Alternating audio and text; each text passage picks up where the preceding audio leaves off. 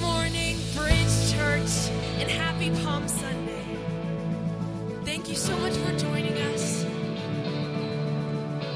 We are so excited to worship our Heavenly Father and welcome Him into this place. Give Him all your praise as we sing. Just one word, you come the storm that's around. Just one darkness has to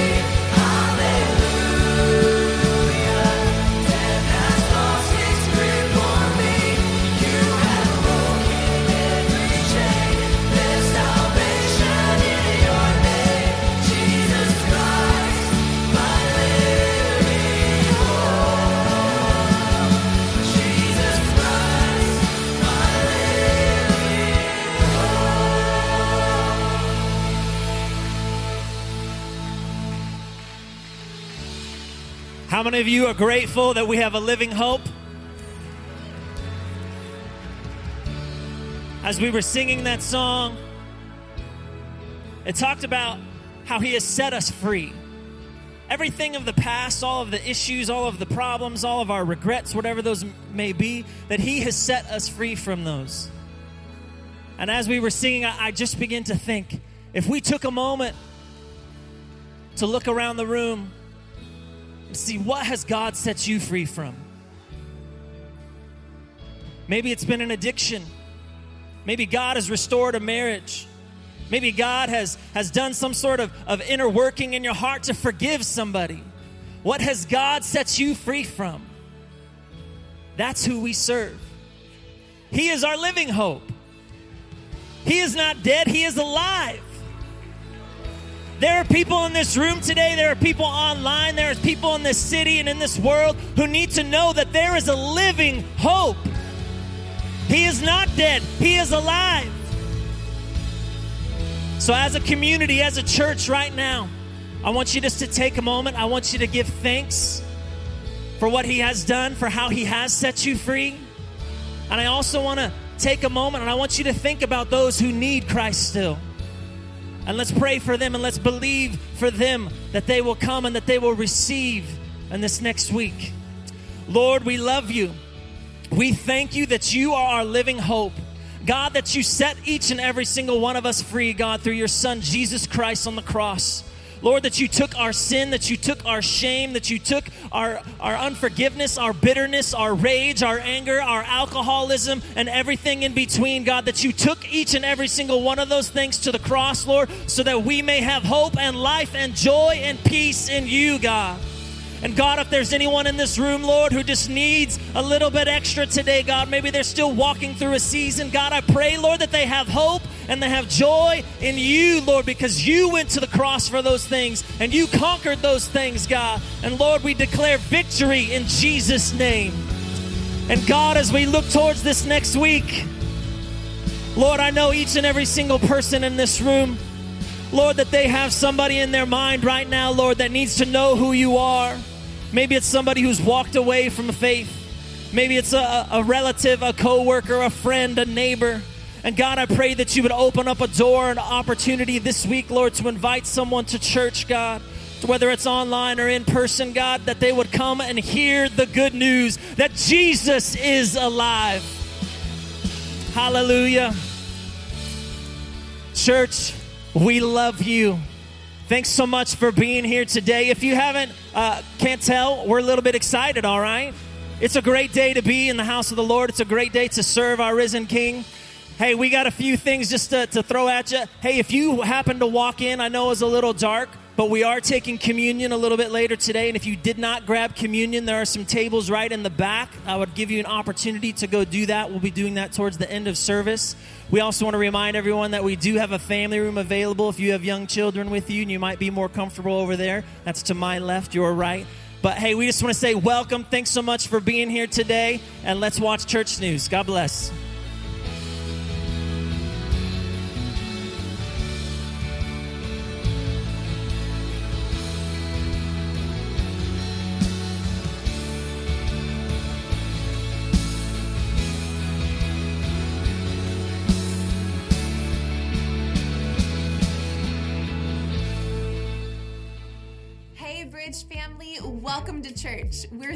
That you're here today, and we hope that you and your family enjoy our time together. We're believing that 2021 is going to be a great year, and we want to spend it with you. So find your place, get connected, and let's do life together. Here's a look at what's coming up in church life.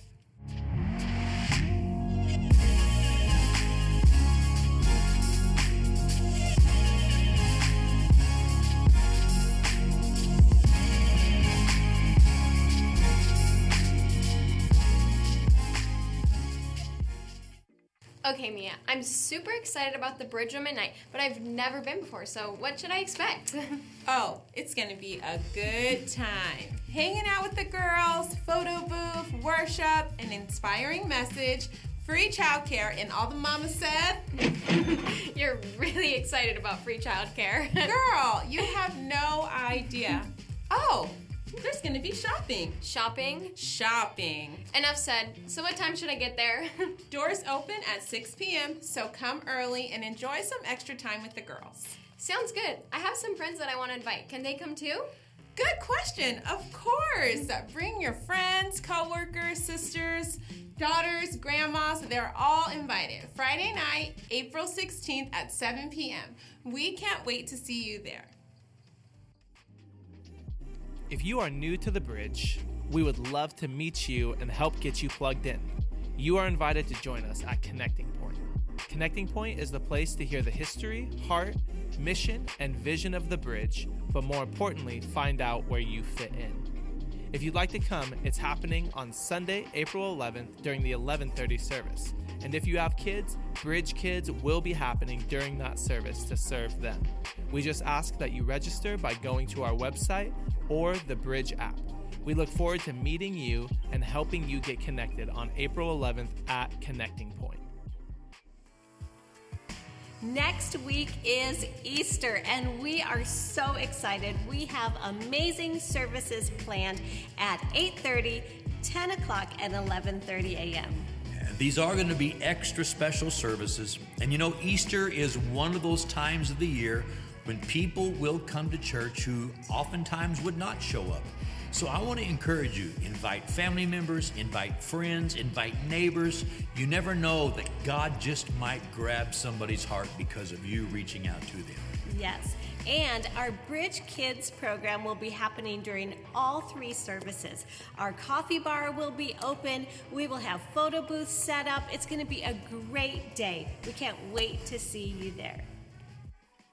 What's up, Bridge Youth? Hey, if you have not been coming and hanging out on Wednesday nights, you are missing out. Every single Wednesday, we got hangs at 6 and service at 7. If you are 6th to 12th grade, come and join us. This Wednesday, we're kicking off a brand new series entitled Growing Pain. It's a series all about how we together are going to grow in our faith.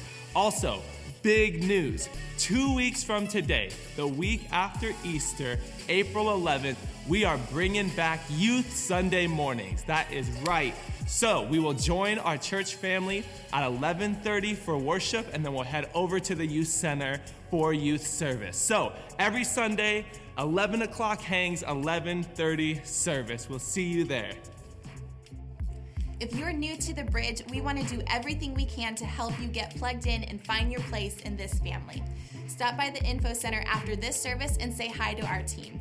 They would love to meet you and answer any questions that you might have about the church. You can also stay up to date with everything that's coming up by downloading the Bridge app. Just text the keywords the Bridge Church app to 77977. And for more general info, check out our website, thebridgechurch.tv. We're so glad you and your family are here with us today. Now it's time to get into God's Word. Well, good morning, everybody. How you doing today? You look good. It's good to see you in church today. Thanks so much for being here.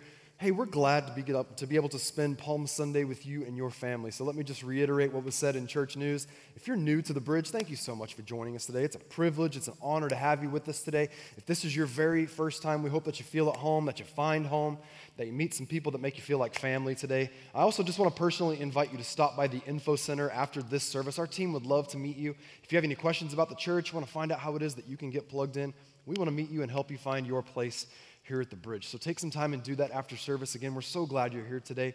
If you're a regular here at the bridge, if you're part of the family, would you join me? Let's just put our hands together and welcome all of our guests to church today. Awesome. My name is Zach. I'm one of the pastors here at the bridge, and I have the privilege of getting to share with you today. So, if you got your Bibles, you meet me in Zechariah, the Old Testament, next to last book of the Old Testament, Zechariah chapter 9. And as we do that, as you turn there, just want to remind you one more time Easter Sunday is next Sunday. It's going to be awesome. We're very excited.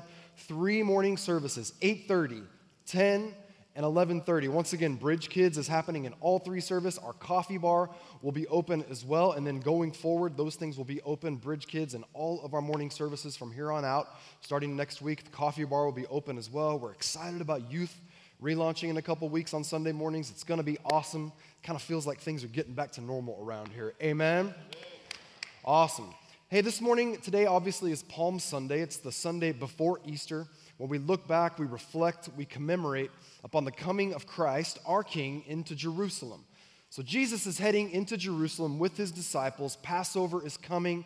And of course, we know the rest of the story. This is Holy Week or Passion Week, as we often call it, where Jesus will go to the cross. He'll be raised from the dead, and we'll celebrate that next Sunday morning. But today's Palm Sunday, and I know that for many of us, you know, if we've been in church for a long time, we've been walking with God, or we're just familiar with the scriptures, we understand that Palm Sunday commemorates Christ coming to Jerusalem.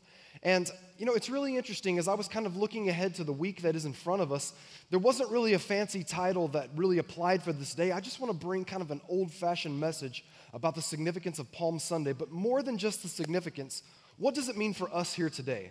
And the reason why I say that is because, you know, as we look ahead to the events that transpire in Holy Week and everything that we'll celebrate later on this week, you know, we all know and we understand that Good Friday celebrates and commemorates Christ going to the cross. So his shed blood on the cross is substitutional atonement for our sin. And because of Christ's sacrifice, we can be forgiven. We can experience salvation because of what Jesus did on the cross. And we understand that that's what this coming Friday is all about. And then, of course, next Sunday is Resurrection Sunday, where we reflect, we celebrate really the resurrection of Christ, Him being raised from the dead. And what does that mean for us today? Well, of course, it means that if Jesus was given new life, we, by putting our faith in Him, are giving new life as well. We can be born again and experience His eternal life because of Christ's glorious resurrection that we'll celebrate next Sunday. But you know, today is one of those days where oftentimes when we think about the significance of Palm Sunday,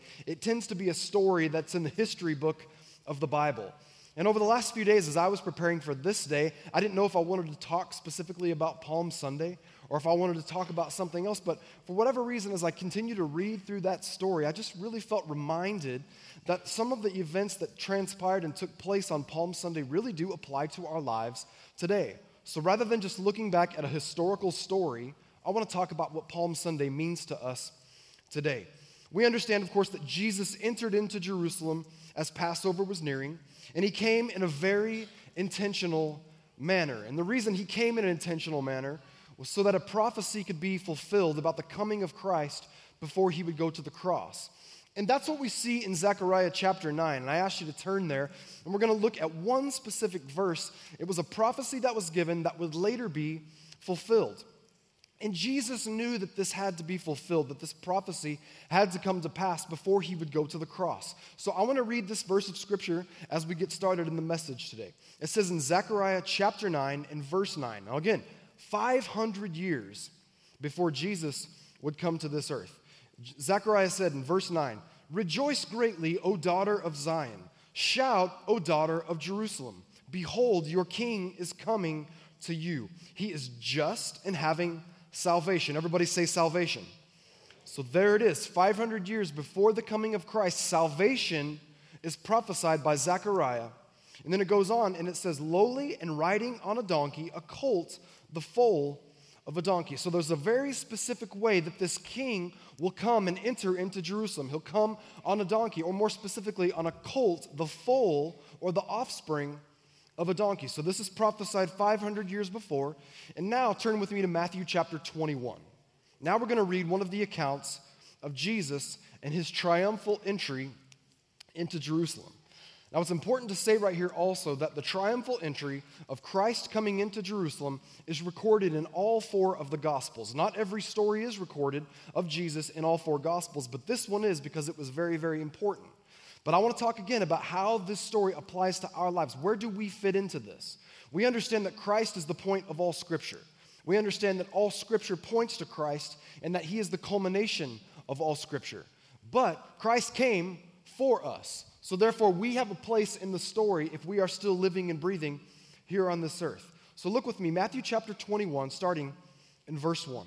It says, Now when they drew near Jerusalem, and came to Bethphage at the Mount of Olives, then Jesus sent two disciples, saying to them, Go into the village opposite you, and immediately you will find a donkey tied and a colt with her. Loose them and bring them to me. And if anyone says anything to you, you shall say, The Lord has need of them. And immediately he will send them. And this was done that it might be fulfilled, which was spoken by the prophet. And right here, this is where Matthew refers to what we just read in Zechariah chapter 9. What was spoken by the prophet. Verse 5 here Tell the daughter of Zion, Behold, your king is coming to you, lowly and sitting on a donkey, a colt, the foal of a donkey. So the disciples went and did as Jesus commanded them. They brought the donkey and the colt, laid their clothes on them, and set him on them. Talking about Jesus, they set Jesus on the donkey. Now, I want to stop right here for just a moment and just acknowledge a few things. Again, Jesus is the central figure in this story, and he knows what is required for the prophecy of Zechariah to be fulfilled. But at this point, the story takes a sharp turn and is no longer just about Jesus and his entry into Jerusalem, but it also becomes about everybody else in the story and how they respond to Jesus. The rest of this story, while Jesus is the central figure, the story turns real quick, and all these other people now figure in and factor into the story because their response to Jesus, the commands that he gives, and the way that they see him entering in to Jerusalem are incredibly important, and they bring out some real life application for all of us.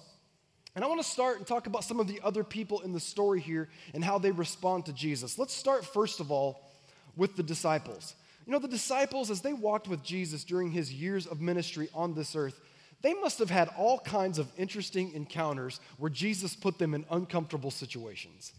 Probably many situations that aren't even, even recorded in Scripture.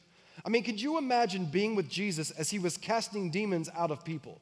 And we read those stories in a hindsight perspective, but imagine being with Jesus, taking authority spiritually over these demonic forces and casting demons out of people.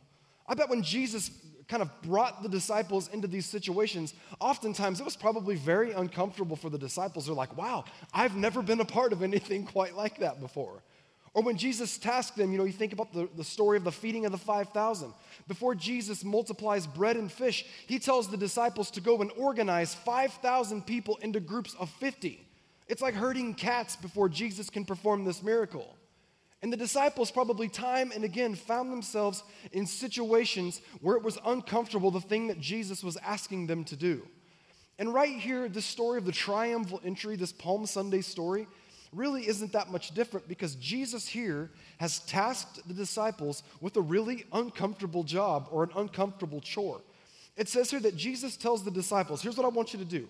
I want you to go into this nearby village and I want you to find a donkey. In fact, there's two of them. One of them's a colt, the offspring or the foal of the other donkey. And when you see them tied up, I want you to go up. I want you to loosen those donkeys and I want you to bring them back to me. Sounds easy, right? Well, imagine you were one of those two disciples that had to go do this. Jesus is like, I want you to go get two donkeys that don't belong to you and don't belong to me. And when you get to that village, untie them, walk away like it's no big deal, and bring them back to me. And if anybody says anything to you, what are you going to tell them? Tell them the Lord has need of them. Now, again, we read scripture in hindsight and we see how it all plays out, and everything seems to be cool. But I'm just going to be really honest with you for a moment. I'm a pretty non confrontational type of guy. I'm a pretty laid back personality. I don't much care for conflict. And if Jesus has said to me, I want you to go and get these two donkeys from somebody that you do not know, and no, I don't own the donkeys, and you don't own the donkeys, somebody else does, but just walk up, untie them, and start to walk away. And if they say anything, tell them that the Lord has need of them. I would have been like, Jesus, in some parts of the world, they call that stealing. But right here, Jesus equips them. He says, No, when you get there, if anybody asks, tell them that the Lord has need of them. Now, again, I know that I'm just talking on, on, on, my behalf, and maybe you're sitting here and you know the story very well, and you're like, Zach, I think you're making a big deal out of a small thing. Well, let me just ask you a question. When church is over today, when you walk out to the parking lot, if you're talking to your spouse or your friend or your family member, whoever it is that you might have come to church with or seen at church this morning, as you're walking out to your car, when you're talking about the service and how things went, when you look up and see your car and notice that somebody has entered your vehicle and you do not know them, they've reached down underneath the steering column and somehow magically hot wired that thing and it starts right up and they begin to, par- to, to back up out of the parking stall. When you walk up to them, what are you going to say? Hey, what are you doing with my car? What are you doing with my truck? What are you doing with my SUV? What if that person looks at you and says, Don't worry, the Lord has need of it? What are you going to do? You have to realize that this situation, this job, this chore that Jesus gave the disciples, this was an uncomfortable thing. And they had to step out in faith and step out, out, in, out in obedience, knowing that Jesus had asked them to do it. But why did he ask them to do it? So that they could facilitate the mission of Christ in the earth. And I told you that the Palm Sunday story, it has a lot of significance just in terms of symbolism and the fulfillment of prophecy. But in the same way that we look at the, the message of the cross and the message of the resurrection, if we look at the message of Palm Sunday, I stop and ask myself the question what does this mean to my life? And after I look at what Jesus has asked, or more specifically, what he's tasked the, disciple, the disciples with, it begs the question are we willing to step into the uncomfortable and the uncertain in order to facilitate God's mission in the earth? If you were out somewhere in an uncomfortable or maybe an unfamiliar setting, and the prompting of the Holy Spirit just kind of popped up on the inside of you, and you felt as though God was saying, you know, you should just ask that person how they're doing today. Just see how they're doing. Or if something catches your attention and you recognize that maybe somebody looks down, they look downtrodden or defeated. Maybe something prompts you on the inside to simply ask the question, hey, how are things? Are you okay? How are you doing? You never know what might happen in those settings if you just respond to the gentle whisper of the Holy Spirit, how God might use you in an uncomfortable or an uncertain setting to facilitate the mission of Christ in that moment. The disciples responded well, and while the Gospels really don't tell us the full story of what that exchange looks like, some of the other Gospel accounts tell us that somebody asked. They said, Hey, what are you doing? But what they found was that God was already at work on the other side of that mission. And when they got there, when they stepped out in faith, when they stepped out in obedience and did something that was uncomfortable in an uncertain, in an unfamiliar setting, God was already at work on the other side of that mission. And I think one of the things that we have to understand is that God has called each and every one of us to facilitate the mission of Christ in the earth today. And if that sometimes calls us and pulls us into uncomfortable or unfamiliar or uncertain settings, if we'll be sensitive to listen to the gentle whisper of the Holy Spirit, we might be blown away to find out what God was already up to on the other side of that task.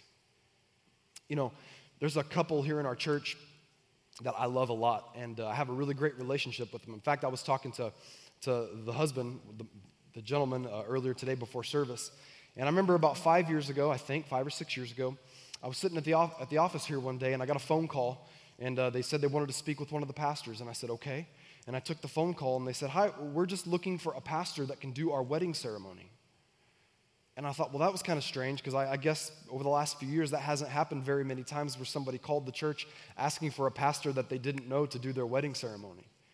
And I asked a few questions because my first thought was, well, well why do you need me to do it? I don't understand. And they began to tell me the story of how you know somebody else was going to be doing the ceremony, but you know there was a reason why it didn't happen, and there was even some hurt feelings there. And I began to just ask the question, okay, well, if you're asking me, a minister of, of the gospel, a pastor, to officiate your wedding ceremony, you know, where are you at in your faith? And so that was kind of a strange conversation because we didn't really know each other. And so we began to step into this relationship. And I remember going and meeting these people. I'd never seen them in my life. I met them at Richie's Diner on Murrieta Hot Springs. And we sat down between sometime between breakfast and lunch and shared a meal together. And I just found out what a wonderful couple these two were. And I actually went on and performed their wedding ceremony later on. And today, these two both serve right here in our church, and they are amazing, faithful, wonderful people who have great relationships all throughout this church. And I'll never forget that day because that was the first time I had ever been asked to do something like that. And for especially my personality, that was incredibly uncomfortable for me at first. And I bet that when I got there, I mean, I was really new in pastoral ministry. I bet that when I got there, they were probably like, we were expecting somebody else. Like, who's this young whippersnapper showing up going to do our wedding ceremony? Because these two, you know, they got married a little later in life than me. And as I sat there and just talked with them, began to hear their heart and talk about their experience and where they'd come from, this uncomfortable situation began to become very comfortable. And I realized maybe God has ordained this moment. And I'll never forget getting to do their wedding that day. It was such a beautiful ceremony and a beautiful setting.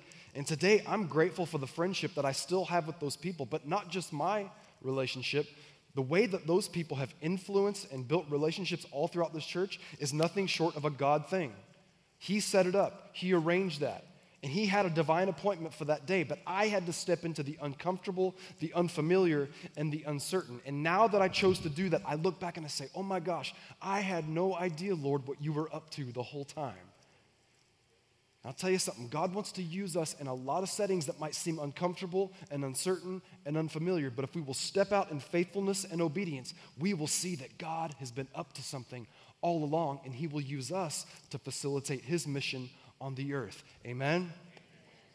So that's the story of the disciples, but let's kind of go to the other shoe here, real quick. Because the disciples go and they ask for this donkey or this colt from somebody whose name is never given to us in Scripture. Now, here's the second thing I want to look at. I want to look at this anonymous man or woman, whoever this person was, that gave this donkey away to the disciples because Scripture tells us nothing about them. And again, imagine if you're that person. You don't, we don't know what God was doing on the other side of that conversation. But when these disciples approached this anonymous person and asked to use the donkey, or better yet, untied the donkey and started walking away with it, this person was willing, they were flexible enough to allow their donkey to be used so that they could facilitate the mission of Christ on the earth. And here, here's the thought I want to give you, and we'll stay here for just a moment. But it makes me ask this question Are we willing to sacrificially give of ourselves to facilitate the mission of Christ, even if we never receive recognition? You know, there are people in Scripture who are anonymous. Their names are never given. One of the first ones that comes to mind is back in the Old Testament, in, in one of the first or second Samuel, when Saul is going to be anointed king, he's out looking for one of his father's donkeys. And there's a servant that walks with him, and it takes them so long, a couple of days go by, and they still haven't found Saul's father's donkey. Yet the servant, whose name is never given to us, keeps him going on that journey, keeps him going, keeps him going, until the day comes that he runs into Samuel, and that is his day of anointing and his day of appointing, and then Saul becomes the king. And all along, there's a servant that walks with him and does not allow him to quit on that journey until he reaches the place where they find what they're looking for. And what they discover is that the donkey was never found, but instead Samuel is who they encounter, and Saul goes on to become king. All because an anonymous servant continues to go on and help Saul reach his destiny, even though he himself, his name is never mentioned in Scripture. And I think for a moment about this person who owns this donkey, whose name we do not know. Would we be willing to give of ourselves sacrificially to facilitate the mission of Christ on the earth, even if we never receive recognition. You know, we, we live in such a me centric, look at me culture. I mean, people are striving to be famous because they just want recognition. They want to be popular. They want to be known. They want to be recognized. In this look at me culture that we live in today, I, I, sometimes wonder, even as Christians, if we allow that spirit, if we allow that mindset to kind of move into our hearts, I think that sometimes we become photo bombers in God's picture. And here's what I mean by that. Eh, does everybody remember before we had digital cameras and digital phones, when you would buy those disposable cameras? You guys know what I'm talking. Some of you are like, what are those? You know what I'm talking about? Old disposable cameras. And before you threw it away, you would take the film out and you would go and get it developed. And maybe you took it with you to Disneyland. And so, right you through the entry there at Disneyland, you gave your camera to somebody and you said, I want to get a family picture right here in front of that big garden thing that says Disneyland or whatever it says. A nice family picture here to commemorate this moment. And so you hand off that disposable camera and you all line up right there and they take the pictures and then you go to get it developed only to discover that like three people were in the background going, hey! and they totally ruined your family picture.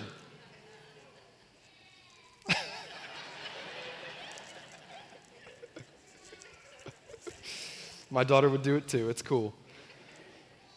But the point is, I think sometimes God looks down at the masterpiece, the picture that He's trying to paint or the picture that He's trying to create. And if we get so me centric and put ourselves in wanting recognition and wanting attention in the middle of God's picture, I think it's like God looks down and says, Why are you always trying to photobomb my picture? Why are you always trying to gain the recognition that only I deserve? Forget about disposable cameras for a minute. How many times have you handed your phone off to somebody to take a picture? You said, Here, take this picture, and you stand there with your friend, that loved one. You know, maybe it's important, somebody you haven't seen in a long time. You want to get that special picture, and they take that one, but they go out of their way to make sure they include that one selfie of themselves taking the picture, Pastor Corey. I'm making a habit of calling Pastor Corey out in like every message now. It's awesome. But seriously, how often do we try to insert ourselves into the story and make it about our glory, our recognition, when it's all about God's glory and His recognition. I love how this person, we don't know what God was doing on the other side of this story. Scripture doesn't tell us, but what we do know is that they were willing to give sacrificially of what they have. And guess what? We don't even know if they ever got their donkeys back. Would you be willing to part with something that cost you something, even if you never got earthly recognition for it, to facilitate the mission of Christ in the earth? Know, as I was reading through this passage of Scripture, the immediate story that came to mind for me was the story of we have a, a, pastor friend that's spoken here many times here at the bridge and he has a, a pretty good sized ministry really worldwide where he travels around the world and you know he's founded a very very large church many years ago and over the course of many decades now through his ministry tens of thousands of people all over the world have come to know christ and every time i meet him and see him i just think about this amazing ministry that he has but every time he tells his testimony, it always comes back to a 13 year old boy that witnessed to him when he was younger. And every time I've heard him tell that story, he never says what that boy's name was because it's not about the recognition of the boy, it's about the boy being willing to anonymously facilitate the mission of Christ in the earth. Would you be willing to give of yourself? Would you be willing to sacrifice of your possessions, of your time, of your talent, of your treasure? to facilitate the mission of Christ in the earth, even if you never got the recognition. Somebody did, and as a result, Christ was able to fulfill this prophecy and enter into Jerusalem.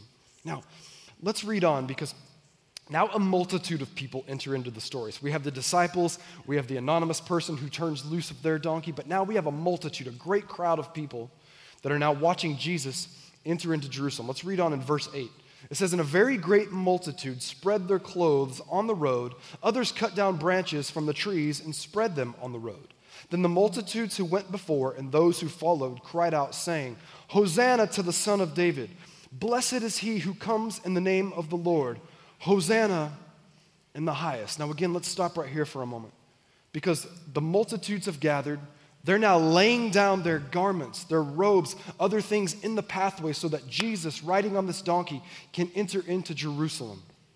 And as they go by, or as Jesus goes by, the disciples come alongside him or behind him, and the crowds, the multitudes that have lined the road are crying out, Hosanna!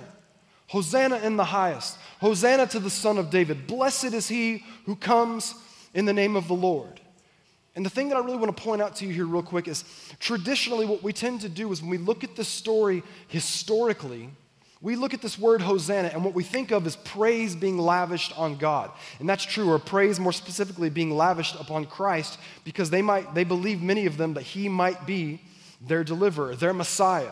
But what I want you to focus on for just a moment is simply this. That word Hosanna is a very, very specific and intentional word because it takes on dual meanings historically and how we look at it. Because of the way that these crowds, these multitudes, lavish that word Hosanna upon Jesus, what we do in our English vernacular is we look back and we associate Hosanna with praise. But that word historically in the Aramaic, that's not what it means. The word uh, in the Aramaic of Hosanna literally is uh, Yasha Na. Yasha Na. It's a two part compound word that means save now. So, what we do is we look back upon this story and we reflectively say Hosanna, lavishing praise upon Christ. But in their native language, they were saying, Jesus, save us now. And here's why this is important. Because as we know today, in hindsight, again, we know that a few days later, Jesus would go to the cross. He would first be betrayed, he would die a sinner's death, and then ultimately be raised from the dead. But right there in that moment, these crowds, these multitudes of people were trying to figure out who Jesus was. And not everybody who was crying out Hosanna was crying out that he was the Son of God and the Messiah. They were simply saying, If you are the Messiah, then please save us now. Save us now. And what happens here is there's this conflict that takes place because Jesus is on an eternal mission, but these people are stuck thinking in temporal terms. Because if we go back and we look at what happens in Scripture here, we see in the book of Zechariah, what we just read, where we started at in Zechariah 9, at the time, 500 years before Jesus, that Zechariah made this prophecy, the people were living under Persian oppression. And they allowed them to rebuild their temple and they allowed them to practice their faith. But at the end of the day, they weren't satisfied because they were not free. And they cried out for a deliverer. And Zechariah gave this prophecy that one day a deliverer would come. But 500 years go by, and suddenly, when Jesus arrives on the scene, they're now living under Roman oppression, and the circumstances are pretty similar. We practice our faith, we can go to the temple, but we still don't have complete freedom because we live under Roman oppression. And when Jesus came, he recognized that he had a greater calling and a greater mission and a greater purpose. Jesus was not just there to be the deliverer that they wanted him to be, he was there to be the savior that they needed him to be.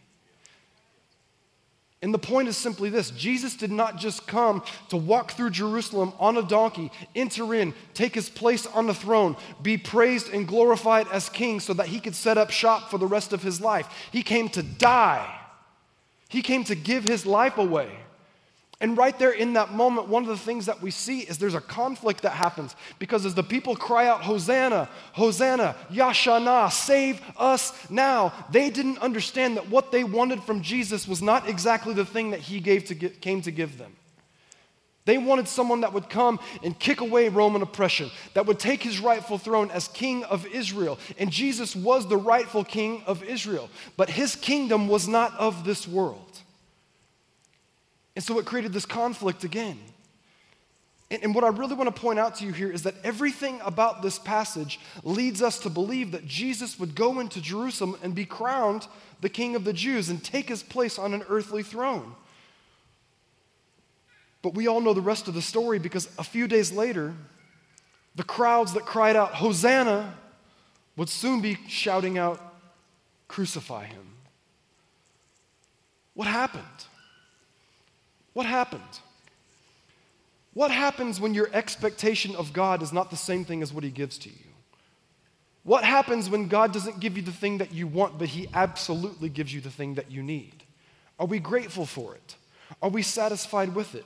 Because again, there was a conflict that took place where one day they shouted Hosanna, and the next day they declared, Crucify him, send him to the cross, because he didn't come to be what we wanted him to be. Instead, Jesus came to give the people what they needed, which was salvation, forgiveness, atonement, and eternal life. So it makes me ask a few questions. First question is simply this When I look to Jesus, am I looking for temporal answers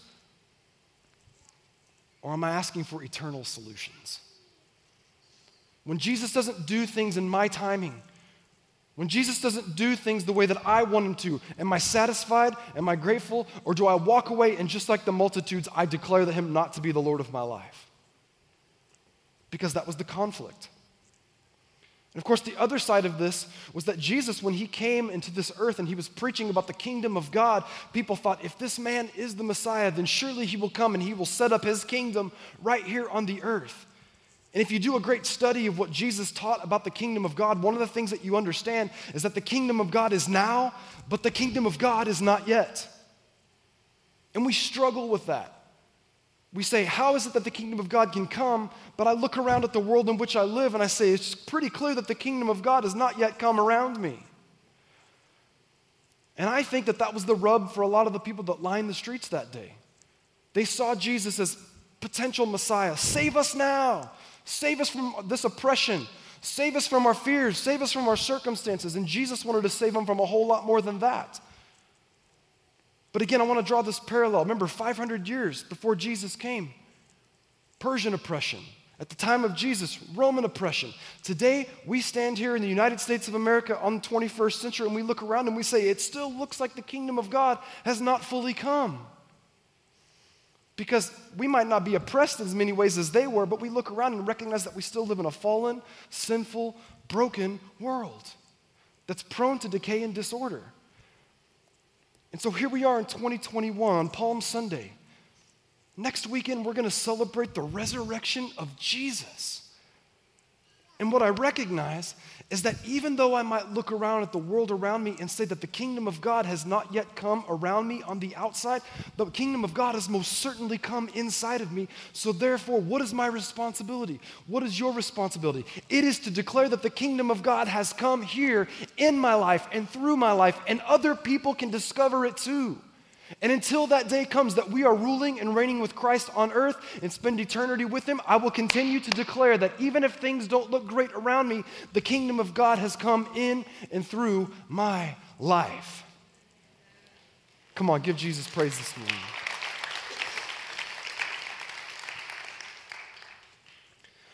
So finally, I want to read the last two verses of that passage to you. It says in verse 10 And when Jesus had come into Jerusalem, all the city was moved, saying, and I love this phrase, saying, Who is this? Finally, verse 11 so the multitude said, This is Jesus, the prophet from Nazareth of Galilee. And I want to ask you this question this morning from verse 10 Who is Jesus? Or personalize it more. Who do we say that Jesus is? Because as people shouted Hosanna that day, many of them hoped that he would be the Messiah, hoped that he would be the Savior, hoped that he would be the deliverer. But when he didn't give them exactly what they want by setting up a kingdom that they could see with their own two eyes, many of those people went from shouting Hosanna to shouting Crucify him. So, who do you say that Jesus is? You know, Pastor Nick was talking earlier about who are the people in your heart who are the people that you think of when you look ahead to everything that's in front of us this week as we think back on Christ's death and his resurrection? Who are the people that have yet to come into relationship with Jesus? It's so easy for us to look again at the world around us and say, man, it sure looks like this fallen world, like the kingdom of God has not yet come. But guess what? We still have the opportunity to share with the people in our lives that the kingdom of God has come in my life and it can come in your life as well. So, who is Jesus to you? Who do you say that Jesus is. This is kind of a strange story to end with today, but I want to share this with you because I read through this earlier this week just to get a few details. You know, everything about the story of Jesus, it looks like kind of an organic coronation that's taking place in this Palm Sunday story. The year was 1953, the date was June the 2nd. It was the coronation day of Queen Elizabeth II. Preparation for this coronation began 14 months in advance. There were 39,000 British servicemen or military men who served in that processional, with another 16,000 that lined the roads. There were 8,000 guests that were invited to be a part of this ceremony. And by the way, I'm not going to ask who was old enough to actually watch this on TV today. 96,000 people lined the streets that led up to Westminster Abbey to see this procession. And it was estimated that 277 million people worldwide, worldwide watched it on TV. The cost of this procession and the ceremony was, in those days, 1.57 million British pounds, equivalent to around 39 million British pounds in today's money. And all these years later, from 1953 on, Queen Elizabeth II has reigned as Queen of England for nearly 69 years and will soon turn 95 years old. The reason why I tell you that is because that was a coronation. When we read the Palm Sunday story, it seems like there's an organic coronation that's taking place, except this coronation, if you will, ended in Christ going to a cross and dying a few days later. And one of the reasons why Christ went to that cross is because the people who lined the streets to see him enter Jerusalem couldn't decide for themselves who he was. Perhaps they were stuck on their own temporal needs, and when Jesus didn't give them exactly what they wanted, they turned their back on him. Maybe when they didn't see his kingdom being established in the world around them, they said, Nah, that can't be him. Go ahead, crucify him. The thing I'm reminded of as I read that story this week is that there were a group of people who began to throw a coronation for Jesus, believing him to be king. And when Jesus gave them something different, they turned their back on him. I think it's really easy for us as Christians today to look around and say, God, where are you? What are you up to? What in the world is going on? Because the things that are happening today are crazy and they don't make sense. And I believe that you're my king. You're the king of my heart. You're my Lord and my Savior. But man, the circumstances of the world around us are wild and crazy. And I'm reminded that just like 500 years before Christ, just like at the time of Christ, again, 21st century America, the world that we're living in today, my responsibility is to say the kingdom of God has come in my life, so therefore it needs to come through my life. And if we will join together, people can still turn to Christ as Savior. As we look ahead to everything that's coming up this week, I want to invite you to be someone who allows and facilitates the mission of Christ to come in the earth. And guess what? God might use you in an uncomfortable way. He might use you in an unfamiliar way to ask your neighbor to come to church with you, to tune in online. He might put you in a situation where it costs you something, but if you will do your best to facilitate the kingdom of God, you don't know what God is already up to on the other side of that mission. And then finally, if we'll recognize that if the kingdom of God has come in us, God also wants it to come in other people's life. God will use us to accomplish great things here in the earth, even if the world around us looks kind of crazy. Can we be those kind of people that choose to say yes to the mission of Christ? That's what Palm Sunday is all about. Jesus, the King, has come. How can we facilitate his coming so that the world around can discover all that he wants to give them? That's what this day is all about. It's not just a historical story, it's something that we have a part in if we will choose to say yes. Can we say yes today? Can we say yes? Amen. Come on, can we just give God praise one more time this morning?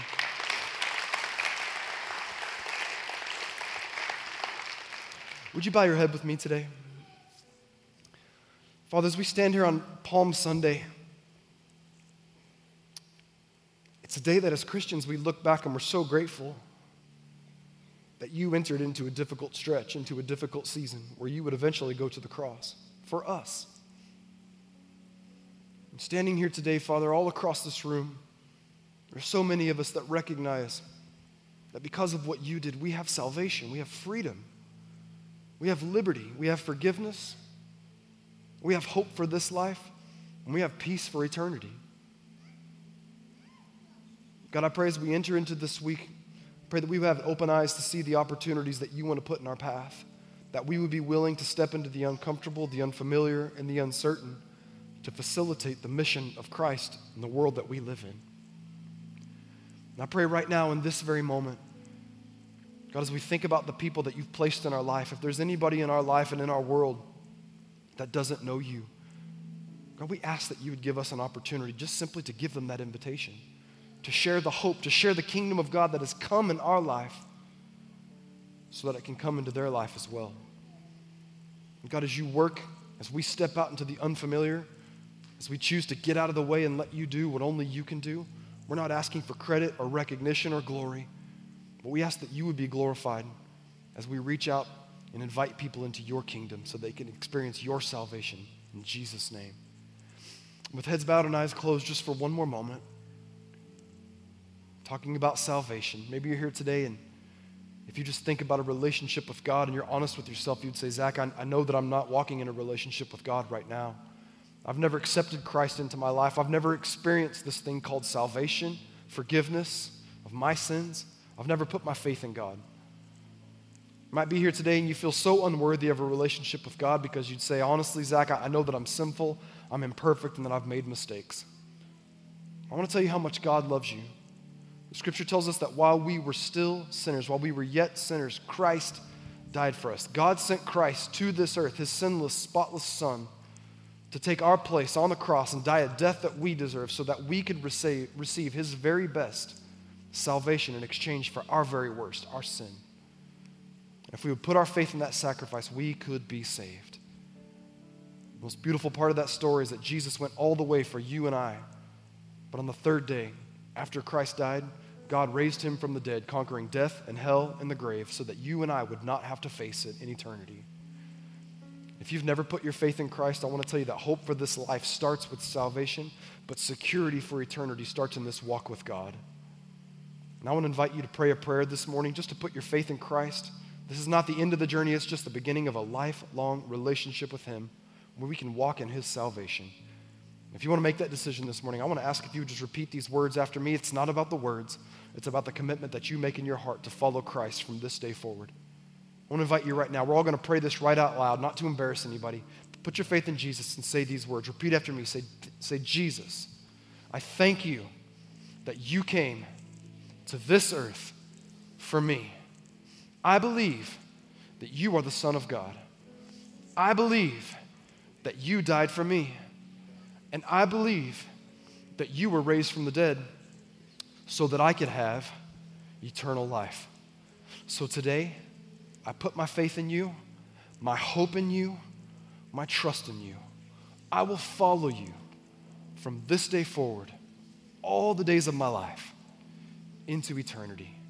I receive you today, and I thank you for becoming the Lord of my life. In Jesus' name. Amen. Amen. If you made that decision today to follow Christ, I want to tell you it's the best decision that you could ever make in life to follow Jesus because he will give you hope for this life and blessed assurance and life that is to come. You know, we did that very intentionally right there this morning because we wanted as many people as possible to have the opportunity to make a decision to follow Christ because right now we want to partake of communion together. I want to invite everybody, if you would, just to take those communion elements. Would you stand to your feet with me this morning?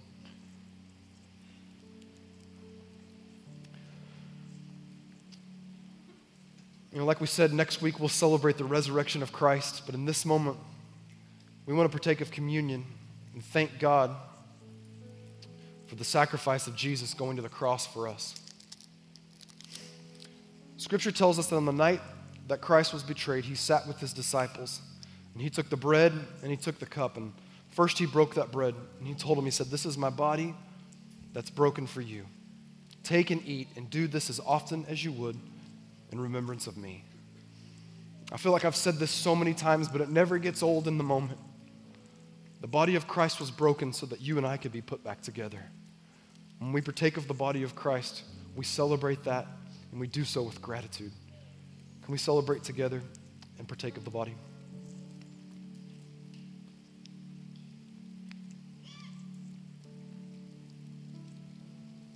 And if you want to open that cup,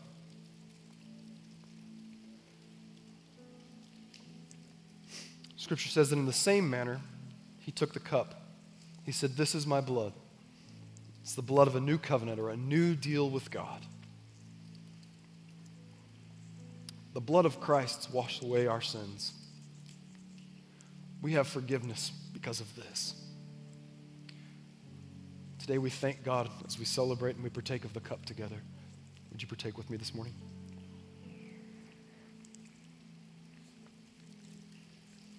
Would you just lift your hands right there where you're at? Father, we thank you for Jesus.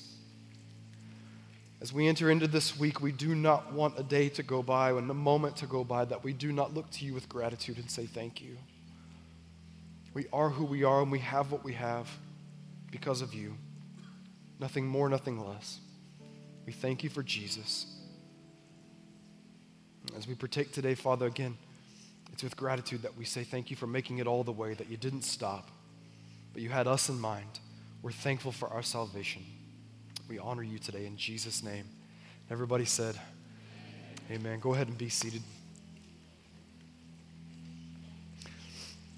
As you're seated, last thing from me, and then Pastor Gary's going to come and he's going to share something really important with you this morning that we're excited about. But last thing from me, if you made a decision to follow Jesus today, I just want to let you know we want to help you start your journey of faith. And we have a simple tool, a gift that we'd love to put in your hands if you made that decision today. We have a small book. It's called The Next Seven Days. It's just a free gift that we want to give you.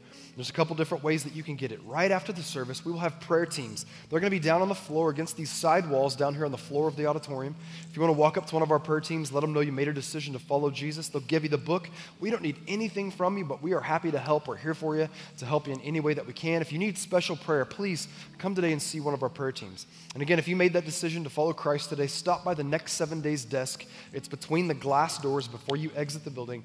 Our team's here to help, to answer any questions, to pray with you if that's what you need. But again, we're so glad that you made that decision. So, welcome to the family of God. Thank you so much for making a decision to follow Christ. Pastor, would you come and share?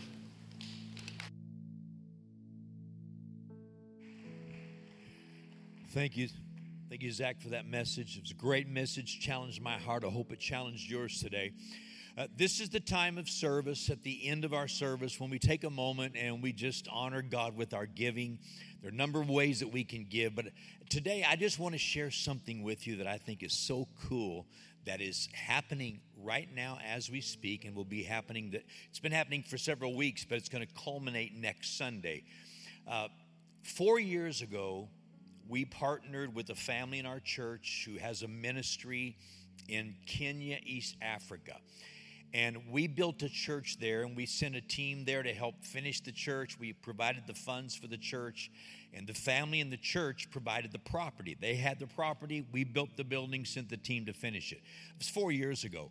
Uh, a few months ago, they've got another piece of property in an area of southeastern Kenya, right down by the Tanzania border, in a very strong Muslim area that desperately needs a church. It's a village area that has no church, no gospel witness whatsoever.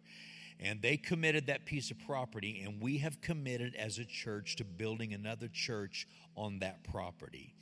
So I don't know about you, but I'm going to tell you something. The local church is the hope of the world. I don't care what anybody tells you. Local churches are the hope of the world. And we are so excited about this opportunity. But I got to tell you what we did.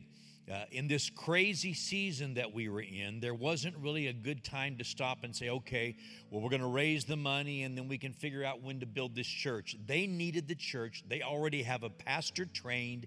He's ready to go to work pastoring that church. We just need to get a building and get people in there. So here's what we did. We went ahead and committed a few months ago out of our general fund to get a head start on this. And I want to just show you a little bit about what's going on in this little village. I'm not going to show you much.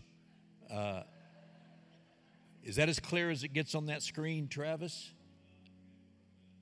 Pardon me? They're fixing it. Okay. Hang on. That's a little bit. There you go. It's right in the middle. There they are digging trenches for the foundation. Uh, let's go to the next picture. I think it's more of the trench and foundation digging. There we go. More the there you see the foundation trenches dug. The guys working on the property there. Next slide. You're going to see the foundation of the church going up. Next slide. There's the structure of the church. And then the next slide, this is pretty cool. I like this. The church building is almost constructed in the, those beautiful African colors there, East Kenya. And then one more picture. There we go. There's more of the finished product of the building. There's still some work being done around the premises. And then I think we've got one more here. every church, you need a building and you also need restrooms, right?